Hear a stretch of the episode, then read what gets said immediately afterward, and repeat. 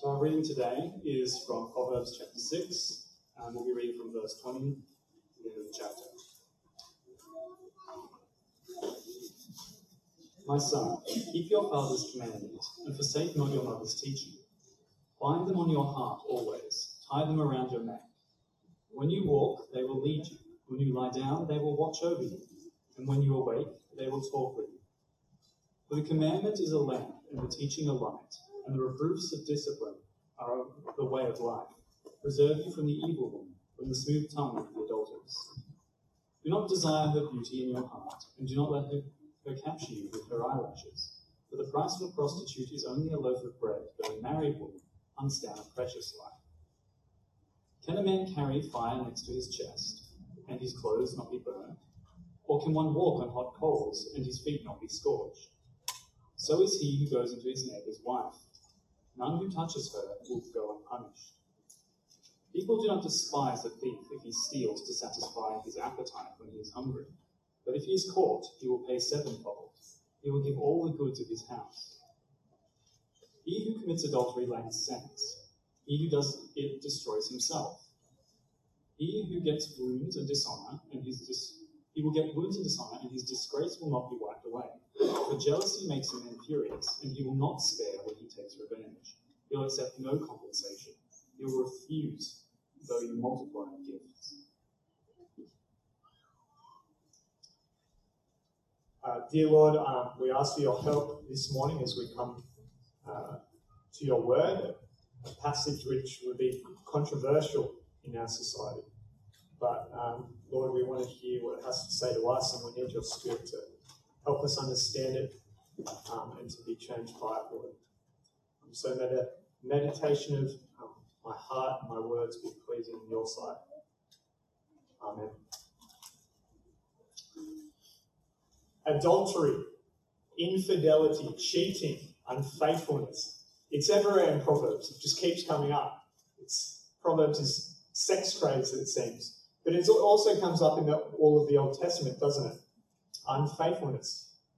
Abraham, Jacob, Samson, David, Solomon, and so many more were all unfaithful, and it caused a lot of problems.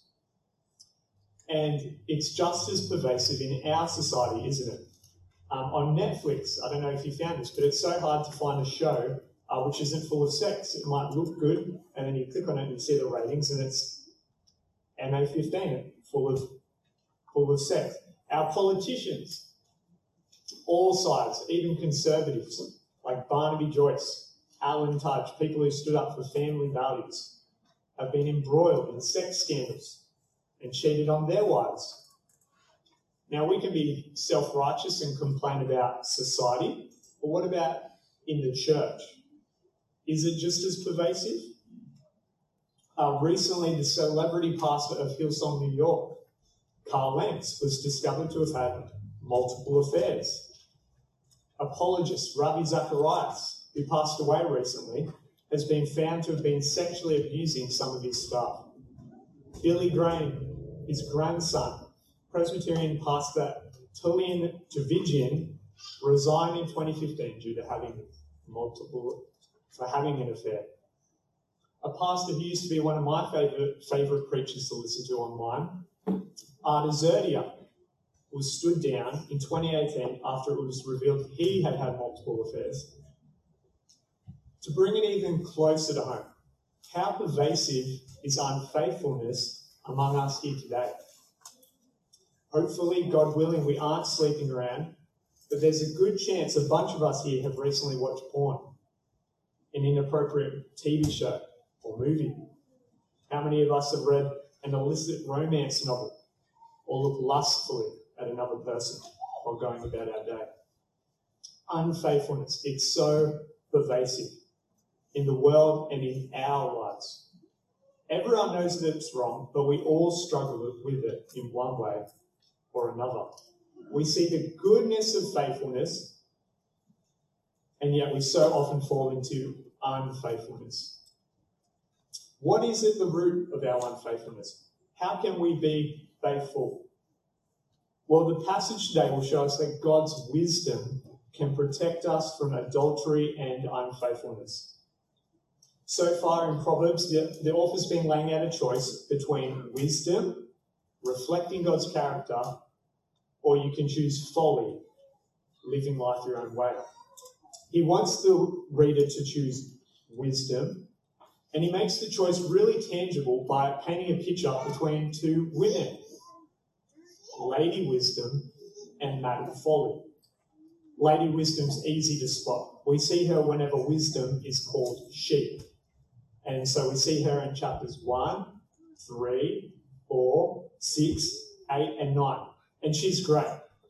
Lady Wisdom, she brings guidance, protection, and life. But where do we see Madam Folly?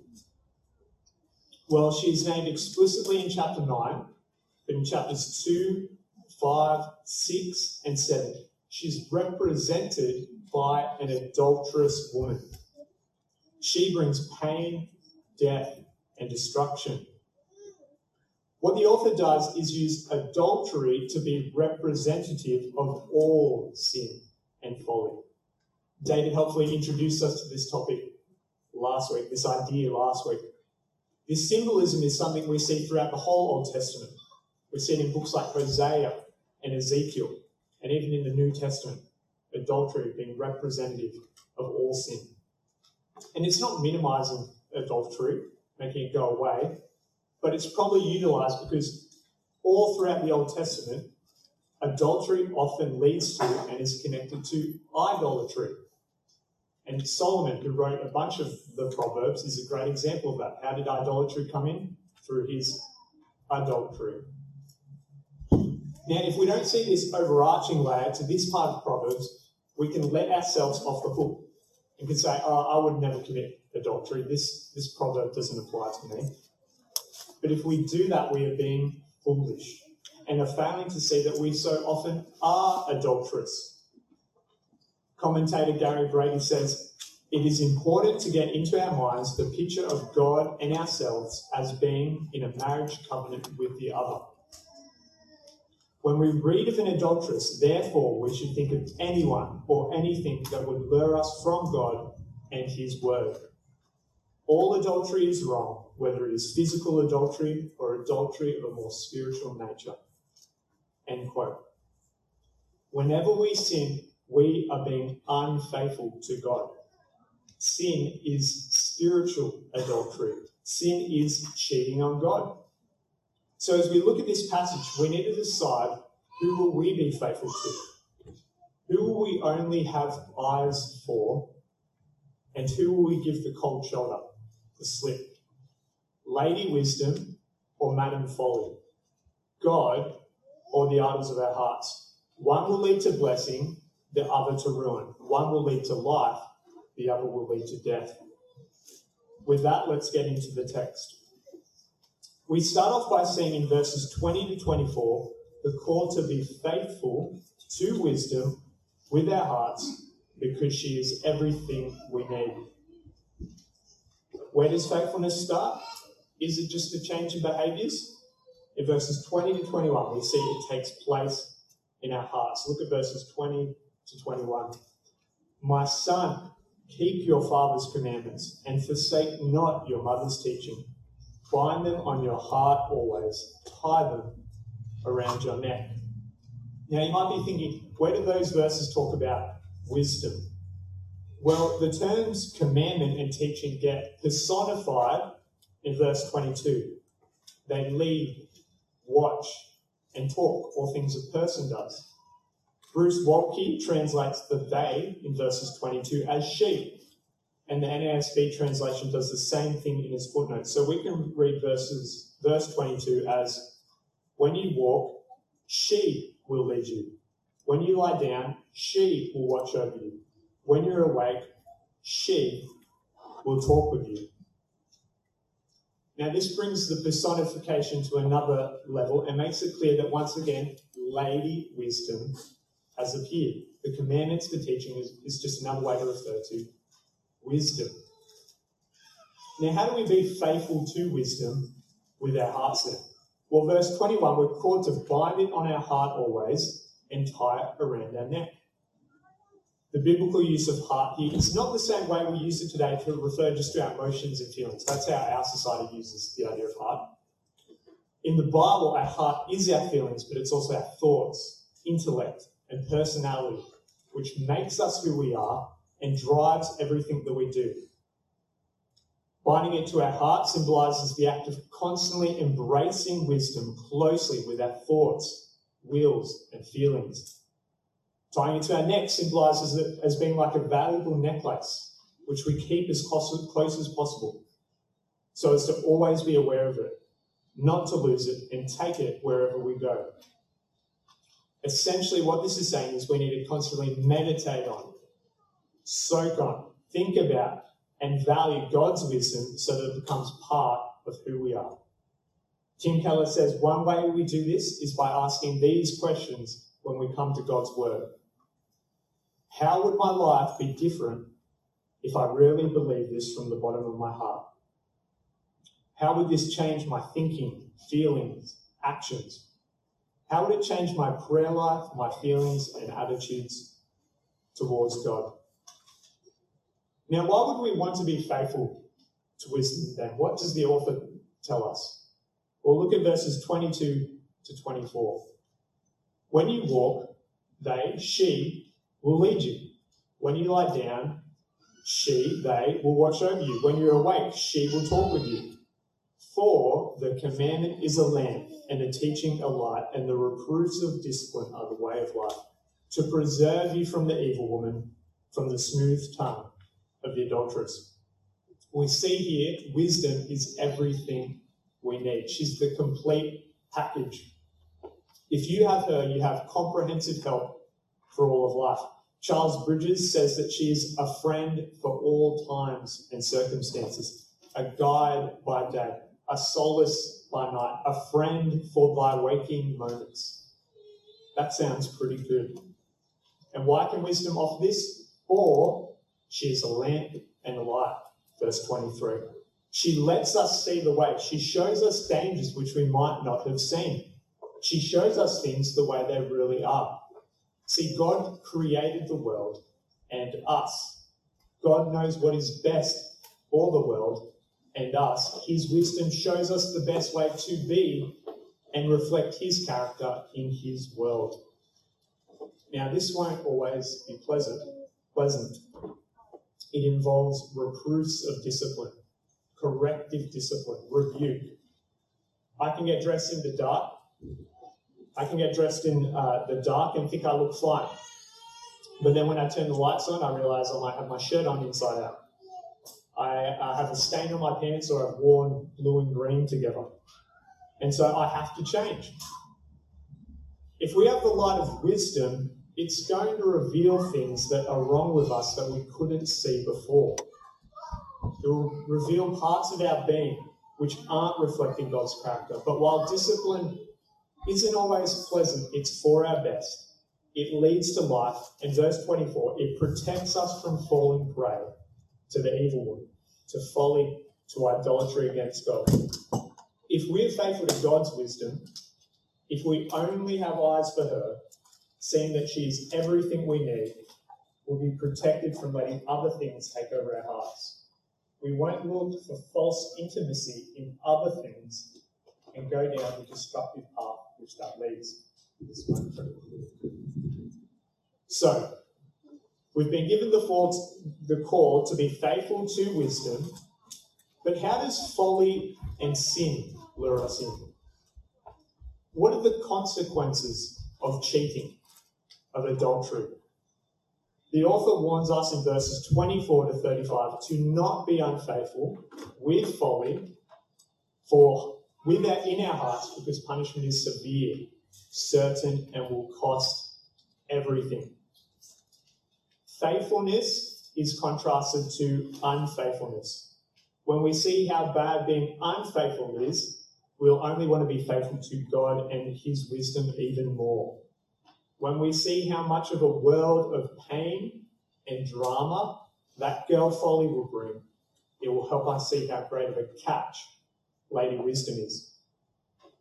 We see the, the call to not be unfaithful with wisdom in our hearts in verses 24 and 25.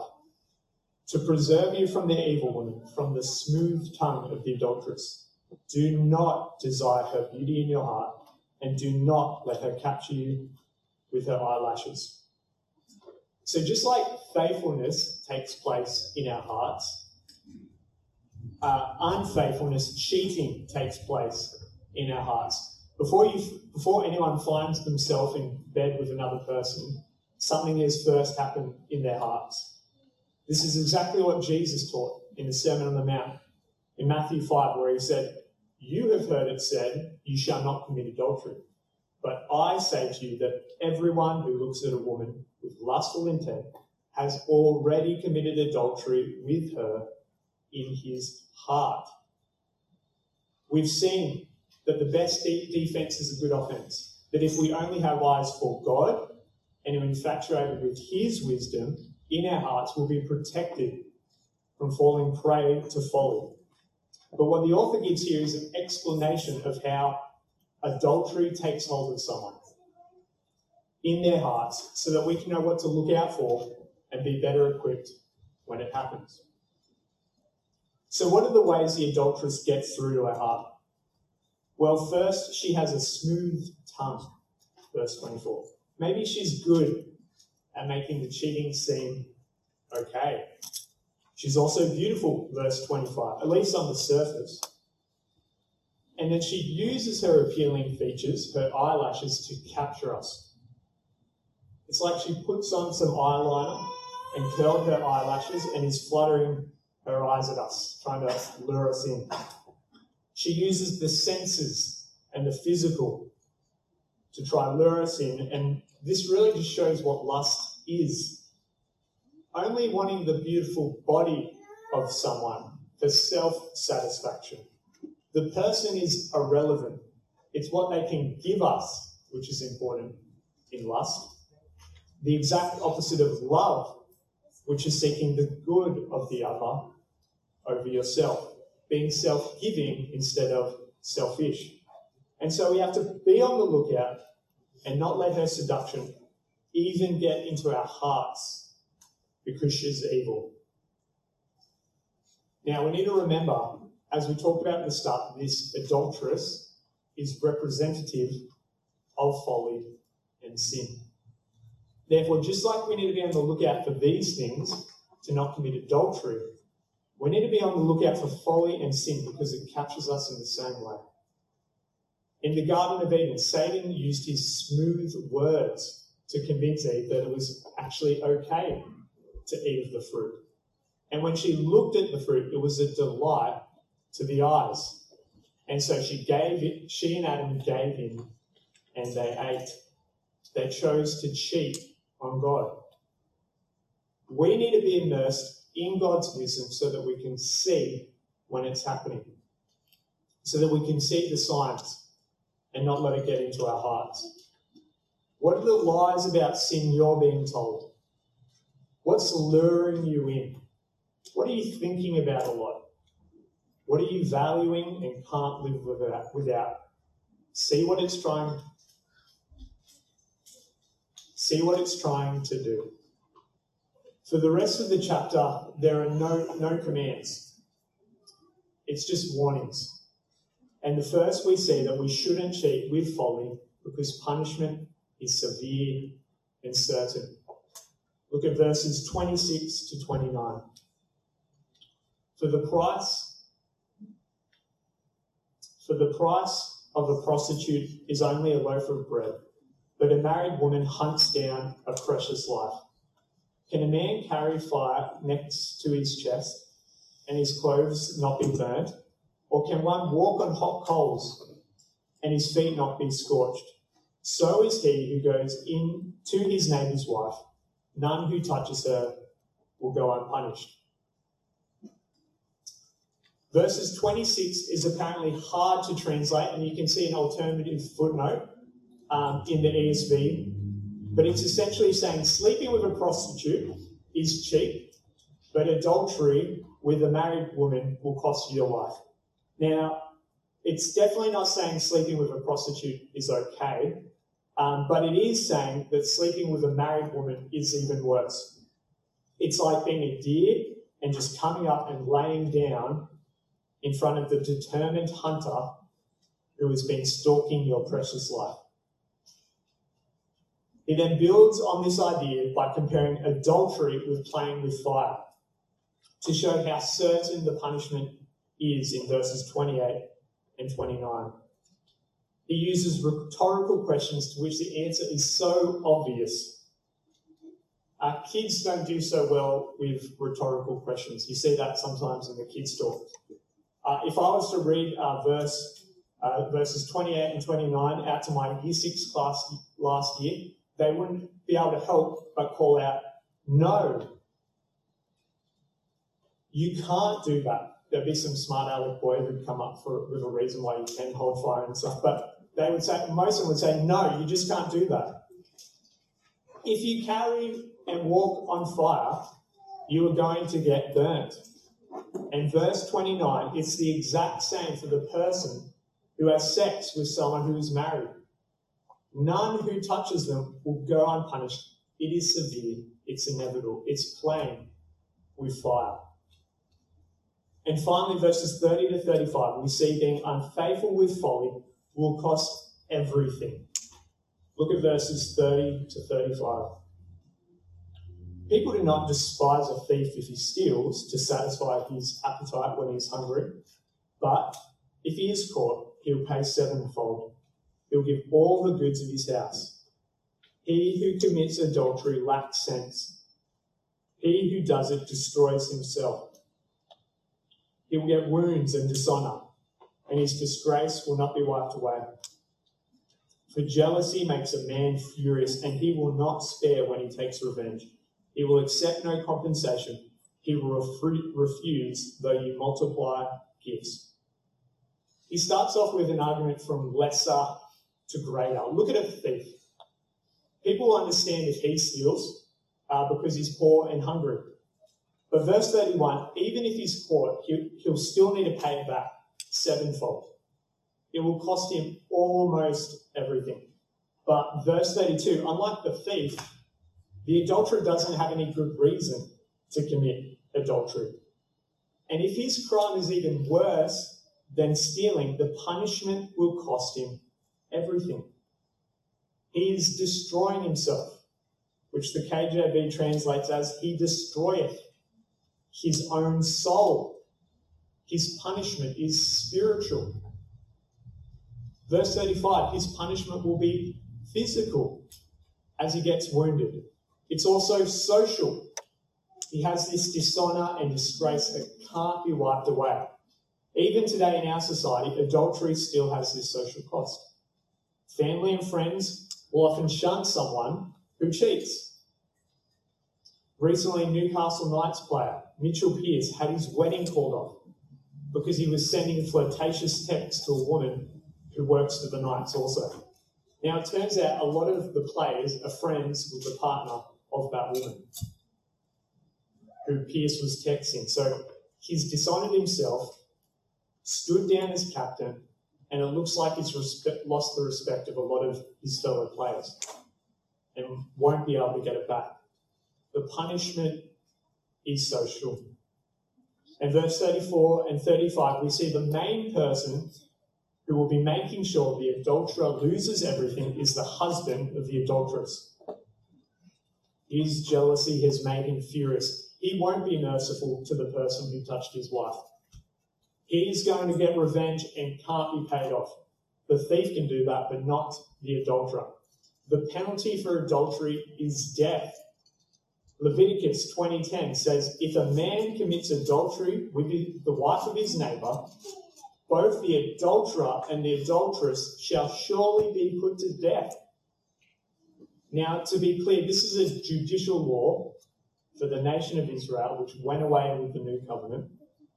But for the original reader, for the children listening to this, this, this was very real and serious. The punishment is severe, it is certain, and it will cost everything. It will be spiritual, physical, and social, and eventually it will take our lives. Brothers and sisters, it's the same for all sin and folly. We think it won't have any consequences, but it always does. I said before, God created this world and knows what is best. And so when we don't reflect his character in his world the way he intended it, it has consequences. It's going against the instruction manual. It's pouring a coffee over your laptop. It's just not the way it's supposed to be used. And so it's going to cause problems. Sin's punishment is spiritual, physical, social, and eventually it will cost us our lives. For the wages of sin is death.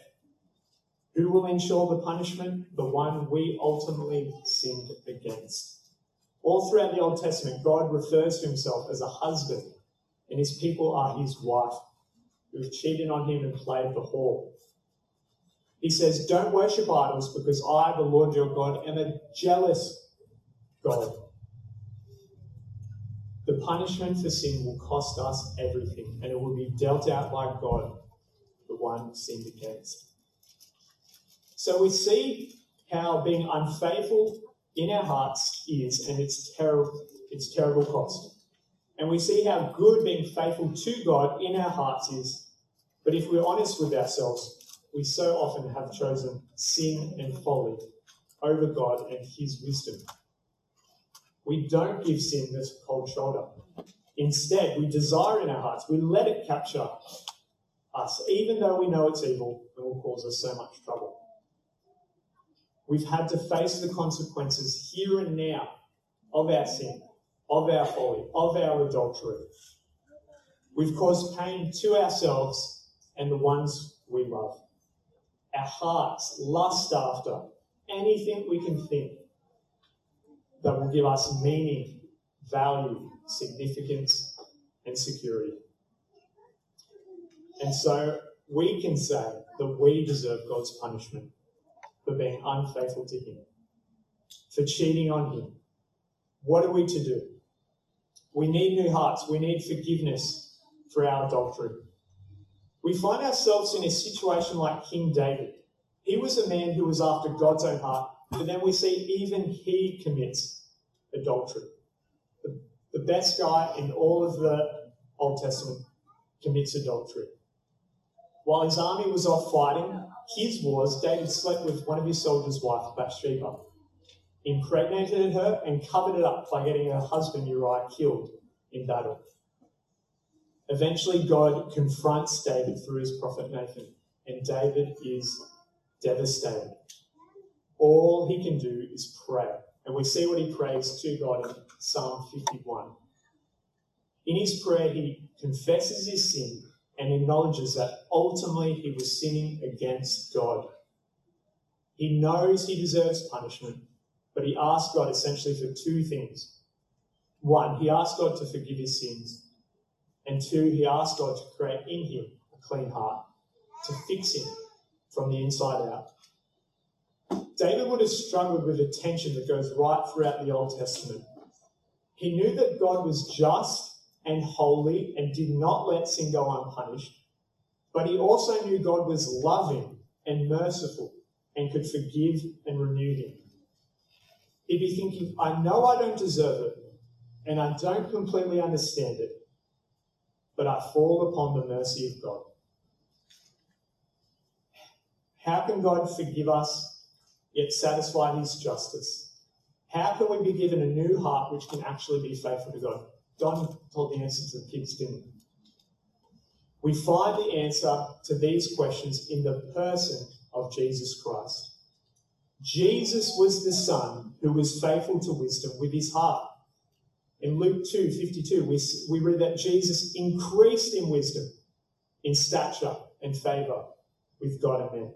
We saw a few weeks ago um, when Dave preached, and we saw that when Satan tempted him with everything, the whole world, he did not give in and cheat, but stayed faithful to God. He lived the life we should have lived.